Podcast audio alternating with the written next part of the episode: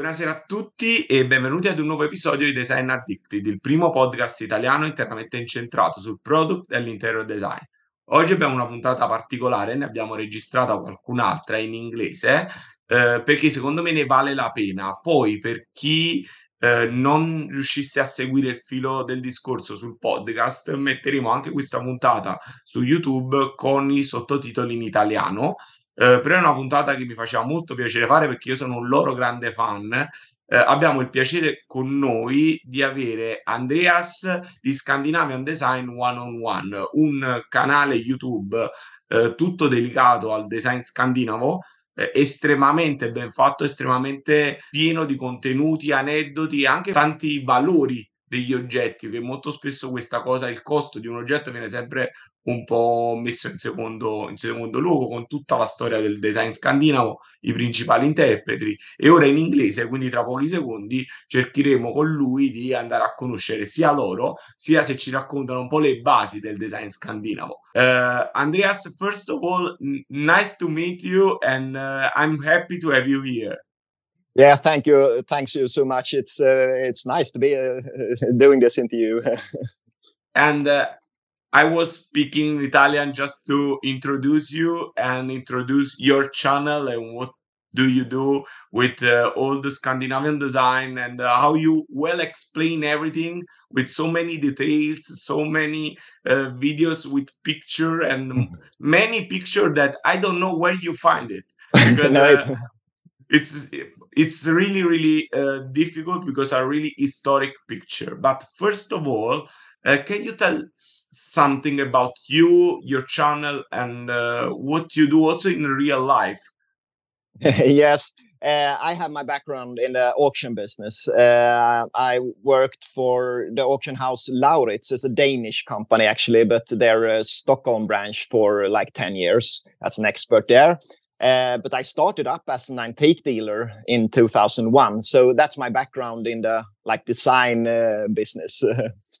um, but nowadays, I'm uh, me and my wife. We have this uh, YouTube channel and Instagram account, uh, but we're also we're making a living as as dealers of antique and design. So you sell um, an antique design and um, the youtube channel is like something that push you in this kind of business i think yeah and it's our passion. We we love design and we love uh, design history and it's extremely interesting. And uh, and when you see an object you you just want to know uh, all everything there is to know about it and the designer behind it. And uh, that's our passion and that's why we have this channel. And we understood that it was like a void. It's uh, not that much information about Scandinavian design available in English.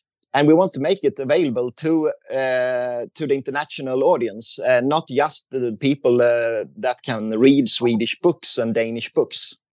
No, in fact, for me, it was like a, a Bible of what I can not understand before. Because first of all, I want to give to the people that I, are listening us uh, the first of all the main difference between Scandinavian design and Nordic, Nordic design because it's mm. something that uh, people always always uh, don't understand. No, I, I, I, know it, but I learned from you, so I want you to yeah. explain it. Yeah, and it's important to understand that if you ask a common Swede on the street, they don't know what Scandinavia is. you will get a lot of different answers, but it is uh, quite simple, and that is that uh, Scandinavia is the three countries: Denmark, Sweden, and uh, Norway. Nothing more and nothing less.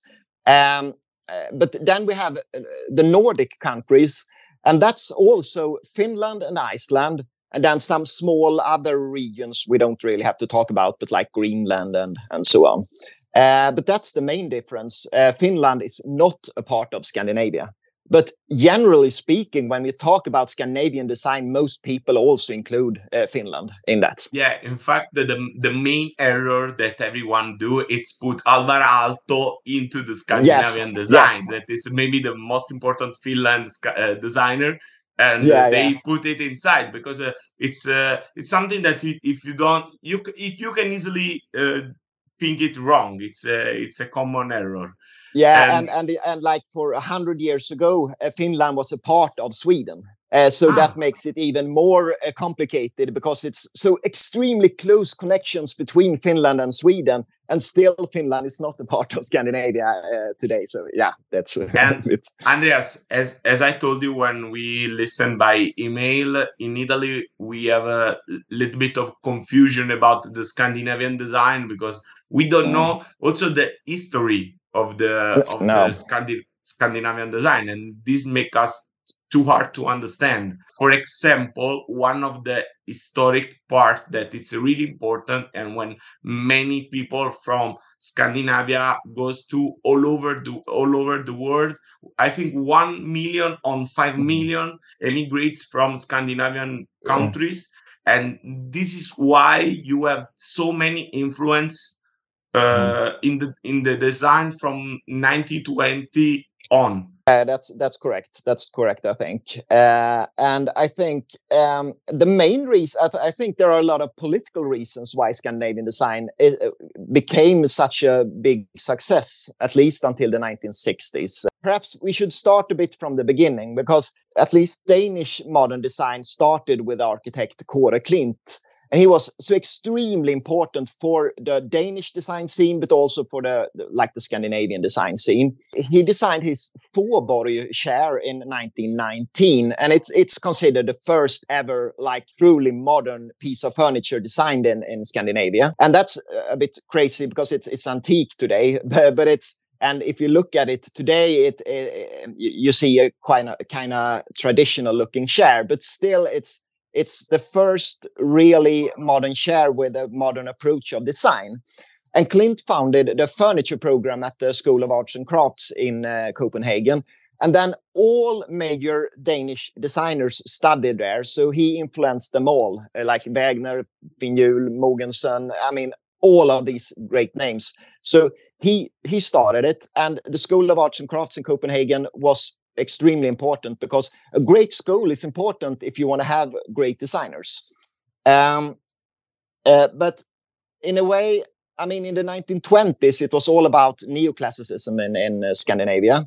Uh, if you look at the great exhibitions uh, held, like the World's Fairs and so on in the 1920s, all the Swedish contributions, it was this exclusive furniture with ornamentations and, and such things if I well then, remember, they call it like uh, Swedish Grace, right? Yeah, sw- Swedish Grace. Uh, it was uh, like uh, nothing ordinary people could buy. everything shown was like, I mean, a, a table could have taken ha- uh, half a year to produce or something. Uh, but obviously, Swedish designers were inspired by mainly the Bauhaus movement, I, I think. And in the late 20s, several important architects in Sweden wanted to to bring modernism to, to Sweden and replace this ornamentation and exclusive interiors just main, made for the, for the upper class. And they decided to have a large exhibition in Stockholm uh, in 1930. And this was the kickoff for uh, functionalism and modernism in, in, in the whole Scandinavia, actually. And the exhibition was um, was arranged by the city of Stockholm in, in collaboration with uh, organization for arts and crafts in, in Stockholm. And it was a huge happening, actually, because in Sweden, there lived like 6 million people in 1930, and 4 million people visited the exhibition. So, I mean, it was a, a huge Twice all the country. Yeah, yeah. And all major architects from around Scandinavia also visited this exhibition. And uh, uh, I mean, this was actually a big turning point because before this, uh, neoclassicism still ruled, especially when it came to architecture. Uh, but after the exhibition, something had happened, and this modern modernist uh, furniture uh, were started to be produced.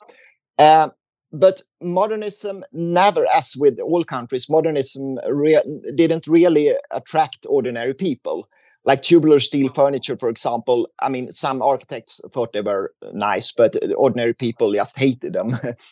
uh, so there were a big conflict among architects in uh, in Sweden mainly. Uh, there were the traditionalists who uh, wanted traditional furniture with some kind of a modern touch. We had Carl Malmsten, for example, a big name in, in Sweden, and he hated modernism.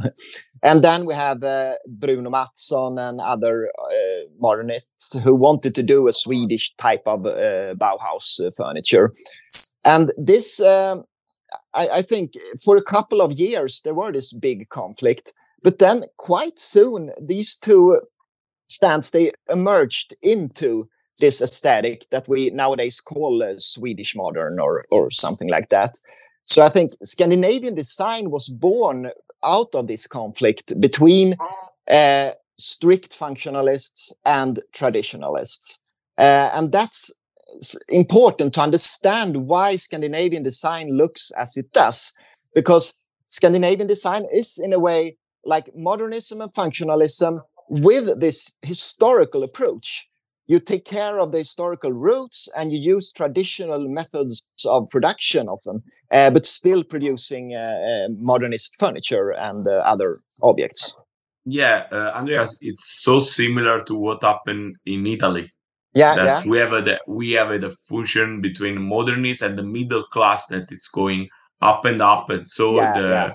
the that kind of style was uh, merged with the the new ideas of design yeah. that comes from France or Germany mm, or yeah. uh, from the Bauhaus. And some that I have read that uh, uh, the the Scandinavian design uh, take the bentwood instead of the tubular uh, tubular yes. elements.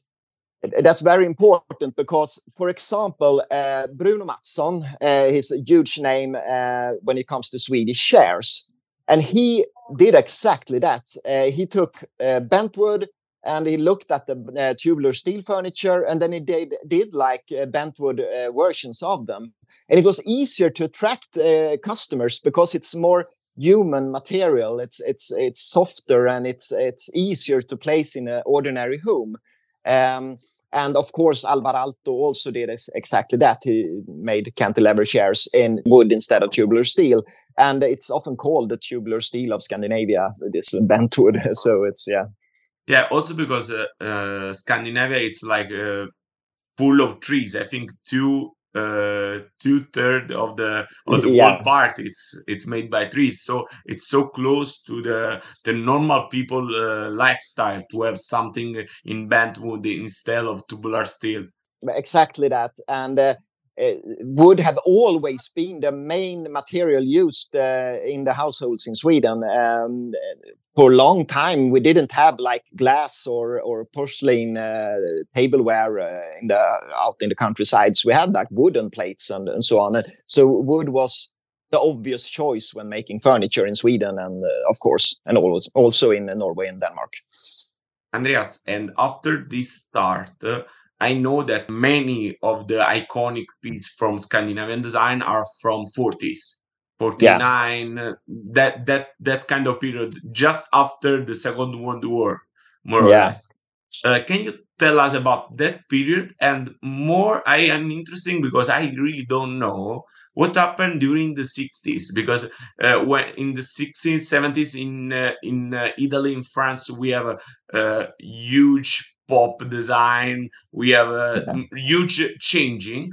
In Scandinavian design, you go straight on the same path also in that year, but probably I'm wrong. If you start talking a bit about this, like uh, something happened in the 60s that wasn't good for Scandinavian design, because an important thing when it comes to uh, Scandinavian design and Danish design was the Copenhagen Cabinet Makers Guilds exhibitions held in Copenhagen. And it was collaborations between cabinet makers and designers. And during these exhibitions, it was, I mean, they were held for uh, all these years. And some of the best pieces of furniture ever produced in Scandinavia were produced for this exhibition. Um, and I think, I mean, none of these furniture were intended to be mass produced, but they were still inspiration for all these uh, industrialized produced furniture that came after them. Uh, but in the 60s, cabinet makers, they couldn't make a living anymore. And not even Niels Vodder. I mean, Niels, Niels Vodder, who produced all the furniture for Finn Juhl, he he was went bankrupt and uh, I mean he had a huge stockpile of Finn Juhl furniture that he couldn't sell anymore. Uh, so the cabinet makers stopped making furniture and industrial mass production replaced uh, most of the traditional uh, produced furniture. Right. So, I, I, mean, it was like just a slope uh, downwards uh, from the 60s and on uh, when it comes to Scandinavian design, I think. I'm not sure if, if Scandinavians aren't really open minded to this pop furniture and space age furniture, but it was hard to for for Scandinavian designers to start producing these uh, like furniture inspired by, for example, Italian and uh, uh French uh, designers. Some tried. Verner Panton, for example, is a huge name in Danish design history, and he he tried to uh, produce, and he was like uh, a Danish designer on acid or something. He made his interiors that were completely crazy and it's uh, nothing like Danish design uh, at all. But he actually try, had to move from Denmark because he uh, no one accepted him in, in Denmark at the time. Uh, so there were some important and interesting space age designers in in Scandinavia, but they were just a few, I think. Yeah, yeah. Verner Panton is uh, like a perfect example because he had to move and work with Vitra in, yeah, in yeah. Switzerland to to do his stuff and uh, we know uh, all know uh, about Visiona Zero Van yeah, yeah. Panton. It's absolutely crazy and so far from the Scandinavian design that uh, we know as usual. Uh, yeah. And uh, and the other thing is that it's a it's a good point, but I know that from the beginning, for example, Denmark give like a quality uh, certificate of each piece and yeah. it makes also piece uh, last longer so yeah, yeah. maybe people don't have to change it so so often also for that reason and uh, no no that's true uh, that's true and uh, furniture were bought to be used for a lifetime and uh, that's why you don't but but also it's it's difficult to attract as as soon as a new aesthetic emerges uh, it's difficult to attract the ordinary people um, because it's it's the avant-garde furniture it changes the scene but still they are not commercially successful for like 10 years or something and i think that's uh, main reason why many of these designers had a hard time to make a living uh, but we also have, uh, when talking about uh, Nordic design, we have uh, Eero Aarnio, for example, and his ball chair. And he's a great example also of a Nordic uh, space age designer, even though he didn't want to call his furniture space age. He just liked the shapes, he said. But, but he is indeed a space age designer, yeah. Andreas, and maybe uh, this can also make the the Scandinavian design so strong today because don't have contamination, too many contamination with no. the the other European design. Because, for example, during the 60s, France, Italy merged it's you cannot see many difference between a, an Italian piece of design and a French piece of design. You you see uh, details, the same colors. It's just like today. Uh, I am coming from uh, Salone del Mobile in Milan, and yeah. you see you have some tendencies that are worthwhile, and then you go to the to the stand of Scandinavian uh, production, and you see something yeah. different you go there and see something always different. For example usually you use like um, uh, white woods with uh, with uh, light colors. Uh, yeah. this year we have all black boots for less okay, uh, but when i go in uh, in the stand of the scandinavian stands like i see already the light colors. Yeah. and this is yeah. a good point because it makes like in uh, it's like one brand. I see Scandinavian design like one brand from outside yeah. because uh, they have so so many point that they don't change during the years. No, and I think an interesting uh, thing to notice is that the designers that were really successful in the 50s, for example, 40s and 50s, we have Finn Juhl and, uh, and all them, they got even more boring, I would say, in the 60s and 70s, uh, like a uh, reaction against this uh, space age and uh, fiberglass furniture. I mean, the things designed by uh, Wegner and Finn Juhl in the 60s and 70s, they're really boring pieces. But that's interesting because in a world where everything should be extravagant and and special, they made this like square furniture and and simplistic furniture, and I think they really they didn't want to be a part of of this uh, postmodernism and so on. They they wanted to do their thing, but they did it even more extreme in a opposite uh, direction. So that's also quite interesting. Yeah, the, the the feeling is that they choose modernism and they don't change it. Uh, no. They choose, for example, modernism from the Bauhaus, that kind of idea of functionalism too. And mm. then when it changed to something that has to be more impressive, more, you know, at the beginning, there's yeah. colors, uh, also something in the 60s, they produce something where you cannot sit on it you can no. go it's just to to show it for example yeah. Uh, they never go in that direction they stay with no. their ideas and the principles yeah and uh, andreas and the other question that i want to ask you because uh, i know that i think at the beginning of june there is a, a great exhibition in copenhagen of scandinavian design uh, yeah. but we me and obviously italy but the world it's more related to Salone del Mobile uh, because uh, probably it's the biggest fair of uh, of design in the world. But yeah, can yeah. you talk us something more about this exhibition uh, in in June, or which are the exhibition when we go there and see some new Scandinavian design, or if you have also some name of some designers from Scandinavia that now are small for the, for the people, but in your opinion, can be good uh, really really soon? Yeah, it, it's a bit of a difficult question for me because I am a design historian mainly, and I, I have like no new furniture at home. Uh, my dog is coming here, but uh, and um, uh, so I I'm not that really that of an expert on the contemporary design scene but there are, uh, as you mentioned, this uh, three day of design um, uh, festival actually in Copenhagen. Uh, it's an annual uh, exhibition, and it's. Uh, I mean, they are really trying to attract ordinary people and people interested in design to the showrooms, and they want to have seminars and so on. And it's it's a great happening um, and and a must if you're really interested in in mainly Danish design.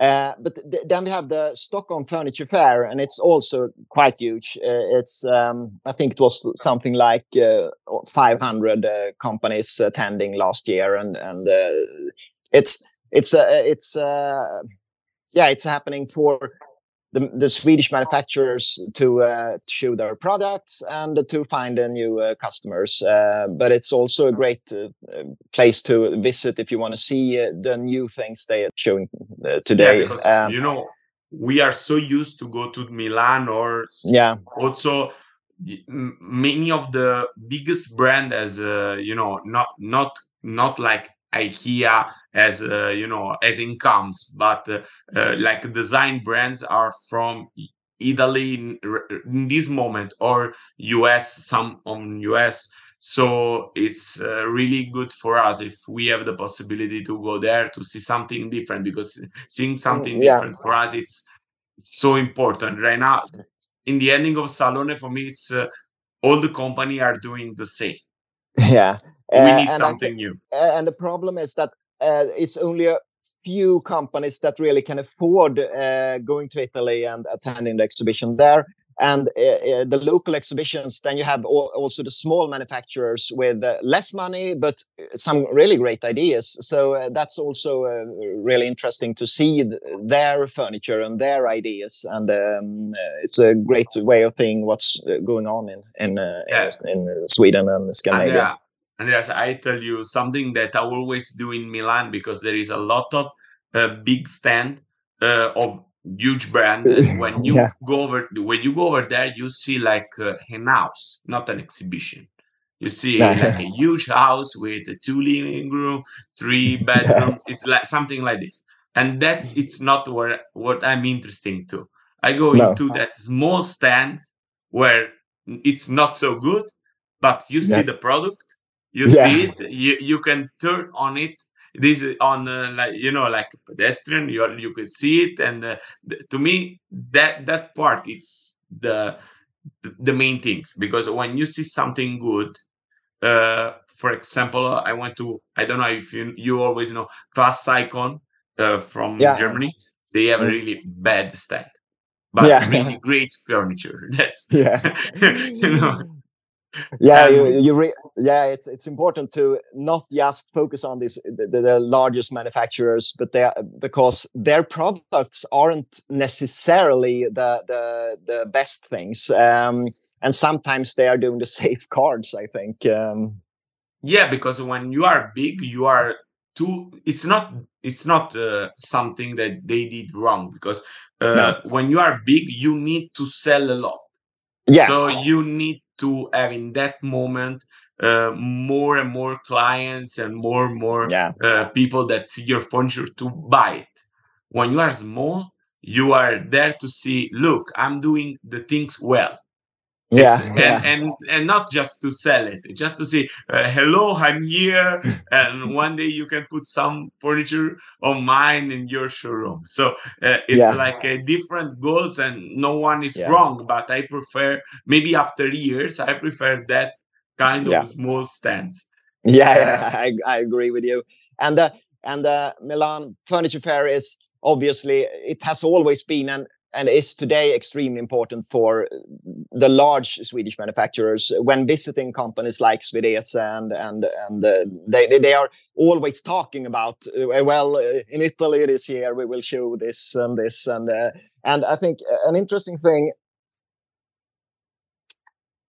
even this this chair it's um, the lamino chair it's the perhaps the most successful chair ever produced in sweden. It's uh, it was designed in 1956 by Yngve Ekström and it's called lamino.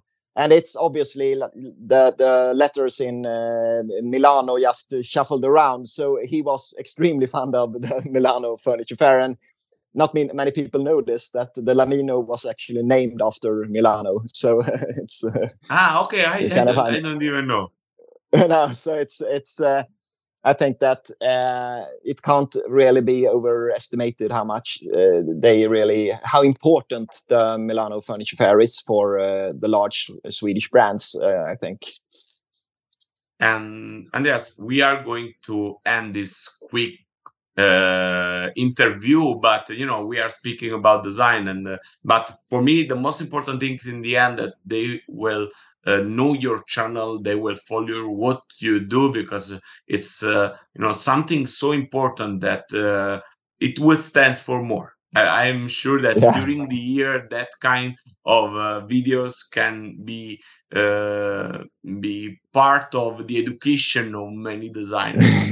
and uh, just to tell everyone, the, the channel's name is uh, Scandinavian one on One and um, and you are two of you. I don't know if Sanna is uh, your girlfriend or just a friend. Uh, yeah, she's my wife. Yeah. Oh, okay, okay, okay. Yeah. Because I don't know, but I don't want to make Yeah. a huge error in the end. You know, No. in the in the in the last minutes. And uh, thank you so much to be part of my podcast. yeah. Thank you. It was a great, great pleasure, and I hope that once I will be uh, in uh, Sweden to know each other, or you, if you come in Italy for the Salone or in Florence, uh, you will be my guest. Yeah. Thank you so much. You're very welcome to Sweden and uh, take a look at uh, some of the exhibitions, perha- perhaps. Thank you, thank you very much. Eh, chiudiamo qui questa intervista. Per chi c'è stato dietro, mi scuso se il mio inglese non è il massimo, ma non lo pratico tutti i giorni, però spero abbiate capito. Eh, abbiamo parlato un po' del design scandinavo, avete visto proprio le basi, poi magari eh, in italiano, in altri podcast cercheremo di fare un po' eh, una, una storia del design scandinavo in più puntate dove racconteremo un po' tutti questi designers che quando Andreas li nominava ah, il suo accento era talmente perfetto che io quasi non coglievo il nome di chi stesse parlando. Eh, grazie mille a tutti e ci vediamo qui la prossima settimana con un nuovo episodio.